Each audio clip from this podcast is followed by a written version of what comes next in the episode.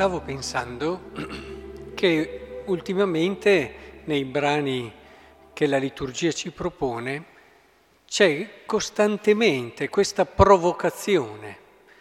Eh, ricordate il brano, ad esempio, di Susanna, messa a rischio, a rischio della sua stessa vita per la sua fede. Ricordavamo ieri come tante volte noi siamo ancora là in Egitto e, e non sappiamo neanche cosa voglia dire lasciare le proprie sicurezze, lasciare le cose che ci danno tranquillità per, per seguire una promessa, un sogno meraviglioso che ha un suo fondamento di verità, ma allo stesso tempo mantiene tutto il suo carattere di rischio.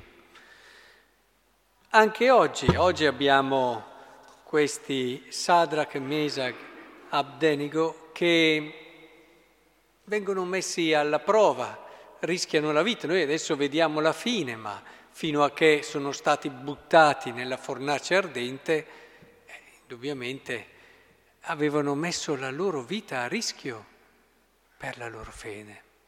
E allora mi sembra quasi che la liturgia, ormai che ci stiamo avvicinando alla Pasqua, voglia provocare una riflessione, una meditazione profonda in noi sulla qualità della nostra fede.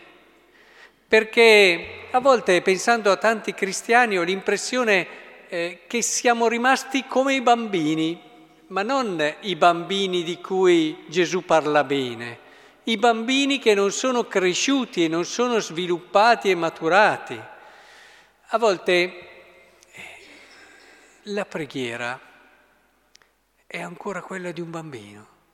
Non c'è stato un percorso di maturazione. Se noi vedessimo un adulto che continua a ragionare, a comporre come fosse un bambino, diremmo c'è qualcosa che non va.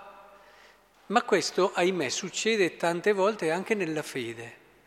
Cioè, nella fede rimaniamo un po' così, persone che hanno bisogno delle loro consolazioni, delle loro sicurezze, delle loro rassicurazioni, delle loro certezze. Il problema è che non si arriverà mai alla fede da adulti, senza far entrare quella categoria così ostica per alcuni, che è il rischio nella propria vita se non sappiamo rischiare per Dio, ma chiediamoci cosa abbiamo rischiato noi per Dio, veramente. Perché è così facile costruirsi un percorso di fede nel quale abbiamo tante sicurezze umane, poi dopo in nome del buonsenso diciamo perché guai a me se non ci sono, lo stesso Vangelo ci raccomanda di viverle, e poi dopo nel momento in cui sentiamo e, e tocchiamo con mano una certa fragilità ci diciamo subito, eh ma siamo tutti fragili, siamo tutti deboli, è la natura umana che è così e in un qualche modo giustifichiamo tante nostre cadute piccole o grandi e poi nel momento in cui c'è da fare il salto vero della fede, siamo un po' come tutti gli altri e ce ne accorgiamo, perché in fondo non abbiamo mai fatto quel rischio, quel salto, quel... Mi fa pensare come per arrivare alla fede quella vera, e non dovete pensare, ah ma quelli lì erano santi, è un pensiero che è errato a, al principio, perché siamo partiti tutti uguali e abbiamo un destino di santità comune. Per arrivare alla fede grande, sono passati attraverso delle prove anche molto forti, molto terribili, ma credete che Dio le abbia date a loro e non le voglia dare a noi? Perché senza questa purificazione alla fede vera non ci arriviamo mica rimaniamo bambini nella nostra fede, a dover sempre trovare delle conferme, a dover sempre trovare delle certezze, delle sicurezze, dei, delle, dei miracoli che ci confermano quello in cui crediamo. Il Signore le dà anche a noi quelle prove qui, ma ce le dà se vede che siamo disposti davvero a metterci in gioco, se no non ce le dà perché Dio è fatto così.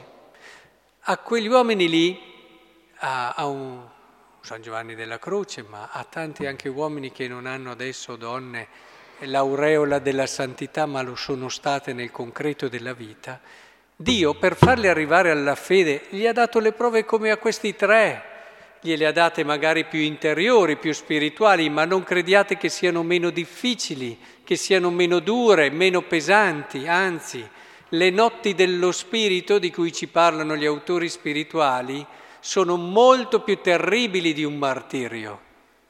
E credete che le ha date a loro perché gli andava di darle a loro e non a noi? No, le ha date a loro perché loro si sono messi disponibili. Loro hanno, hanno detto io ci sto a rischiare per te, Signore. Sono disposto a rischiare, a perdere tante sicurezze e a mettermi in gioco davvero, a perdere anche tutto anche tutto. Ricordo, proprio ieri parlavamo di Don Bosco, una delle scritte che aveva quando andavano a trovarlo nel suo studio, bel cartello che tutti leggevano, dammi animas cetera tolle, dammi le anime e prendi tutto il resto. Cioè, è così, quando, ve- quando Dio vede che l'anima è disponibile, allora le prove ve le darà. E arriverà il momento anche della vostra fornace, arriverà il momento del vostro dire,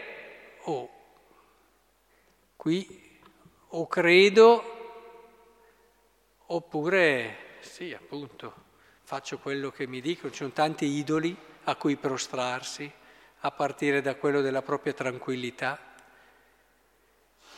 Ed è allora lì che vi accorgerete di quella purificazione della fede, quella purificazione del cuore che è straordinaria e davvero ci fa passare dal conoscere al vedere. Prima ti conoscevo per sentito dire, diceva Giobbe, ma ora i miei occhi ti vedono. Il grande passaggio della fede è questo, la grande purificazione della fede è questa, ma ci arriviamo nella misura in cui siamo disposti a rischiare davvero.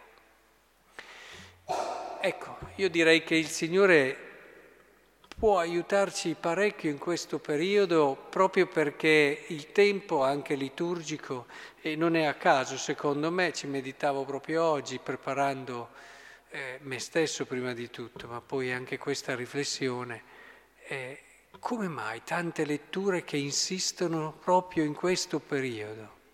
Ecco, raccogliamo questo invito della liturgia. Chiediamoci, partiamo da questa domanda. Io quanto ho veramente rischiato? Eh, ma non solo, quando ci comportiamo bene, ci sono tanti ritorni a livello di consenso, a livello di... ce ne sono tantissimi.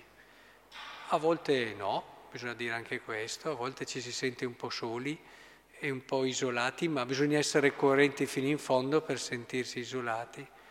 Però davvero chiediamocelo, quanto io ho davvero rischiato.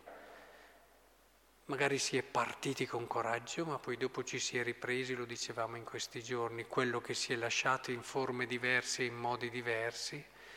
Partiamo di lì e che il Signore lavori nel nostro cuore perché possiamo arrivare a quel capolavoro grande che è la fede matura. Ed è questa vera che sposta i mondi, sposta le stesse montagne e rinnova la faccia della terra.